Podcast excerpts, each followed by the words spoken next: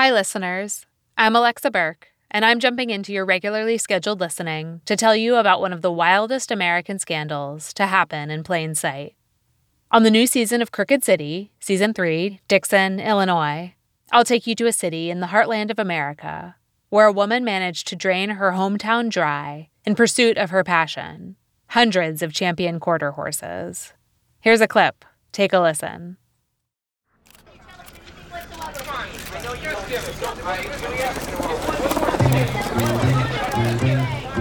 Every minute, you're realizing it's a bigger deal. This is Lee Berryhill. After her and her husband Leonard heard about Rita's arrest, they headed to the Mary J. Ranch in Wisconsin. The helicopters were everywhere, and they're hanging out with big lenses, and they're outside the gates of the Mary J. trying to take pictures. And, you know, you're just like, wow. The Mary J. Ranch was home to Rita's boyfriend, Jim McKillips. And many people wondered if he might have been involved in some way. Leonard Berryhill was one of the first people to see Jim after Rita's arrest. Jim was in shock. He he says he did not know what was going on, and I believe it. He's told me enough things, and I and I have added two and two together many times, and added two and two together on what Rita would say many times, and I just don't think he did. He always said that he would ask her sometimes about where where's this money coming from, and she'd just tell him it's it's my money, and that's the end of the story. And he'd always say, "Well, I'm just keep my mouth shut." Jim asked me if I would go with him to get Rita out of jail, and I said, sure. So Lee and Jim and myself, we went to the jail.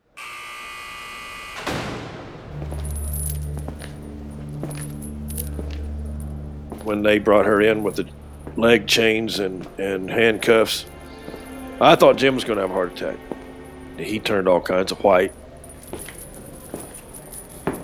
She was in shackles, in an orange jumpsuit, and uh, two big FBI guys, one in front, one in back. I felt so sorry for her. She looked very old, tired, worn out.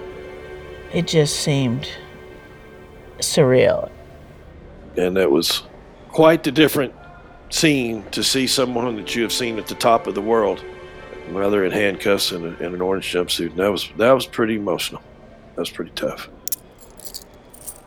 An officer took off Rita's leg chains and handcuffs, and she changed back into her street clothes. We all hugged and said hi and all that, and we put her in the car and commenced to drive back to Beloit. Jim was driving, and, and uh, Rita just kept repeating, so stupid, so stupid. And she looked back at us and she said, I want you guys to know this. You're going to have to take care of yourself. And so I said, Yes, ma'am, we will. She was in the back seat with me. She put her hand on my leg and said, I haven't gotten to hear the test results of your adrenal gland deal. The month before, Lee had told Rita that they had found some nodules on her adrenal gland, and she was getting some tests done. I looked at Rita and I was like, What? I mean, compared to that, even if I do have cancer, whoa, you know? And I just said, they all the tests came back good and they're just going to watch them every five years. She's like, I'm so glad about that.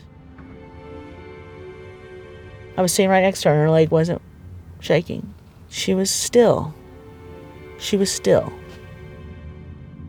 Lee and I jokingly said, Well, we finally, for once, get to take you to eat. And so we filled up their car with gas and we took them to eat at a nice steakhouse. We talked horses. We didn't talk anything about any of that. We didn't want to talk anything about that. And um, she uh, ate her food. She was really hungry. And she wasn't usually very hungry. So the next day, it was on the newspaper that we took him to dinner. And she got to have a steak, which she did not. She had a hamburger.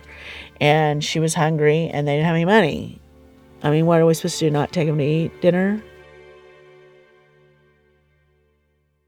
In the federal building in Rockford, Illinois, the FBI is going through Rita Crundwell's financial records. The records were in the crawl space of her house in Dixon. This is federal prosecutor Joe Peterson from the last episode. She kept every bank record from this RSCDA account going back to 1990. So we were able to go back another 15 years all the way to the beginning of the scheme. In 1991, she had taken $181,000 from the city of Dixon. And in 1993, she had taken $225,000. The city at a budget workshop discussed the fact that they had a deficit of $414,000. The deficit is at $414,553. This is an actor playing Dixon's finance commissioner, Roy Bridgman, from the budget meeting minutes you heard in episode 2. If we can't cut equipment and supplies, then that leaves employees. And I don't want to get to that point. 2000 is when uh, she stole a total of 1.9 million from the city of Dixon. Mayor Burke, please review your budget for further cuts. And all departments, please give your cuts to Rita Crundwell by noon on Monday. In 2001, Rita stole $2.6 million and bought some horses. The three most expensive horses she purchased that year included She's a Elusive Kid for 125,000, Moxie's Shadow for 175,000, and 225,000 to purchase a horse named Sacred Sierra in November of 2001. The deficit is at $1,279,363. Some really tough cuts are going to have to be made this year. In 2005, she took a total of 4.6 million that's the year that she purchased a horse ranch facility on Red Brick Road in Dixon.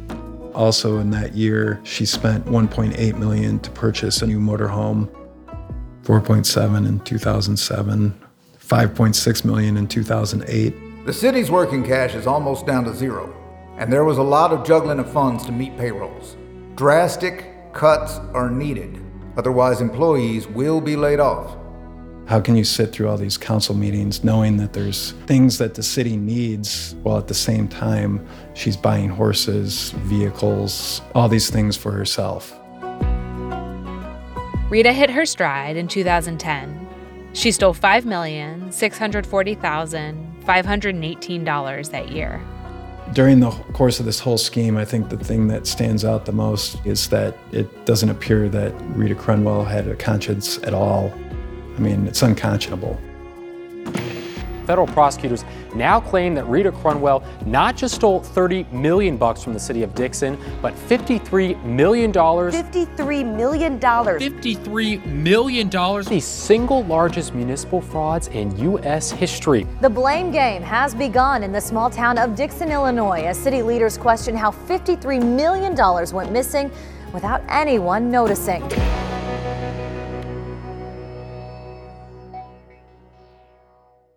If you like what you heard, be sure to add Crooked City, Dixon, Illinois to your weekly listening.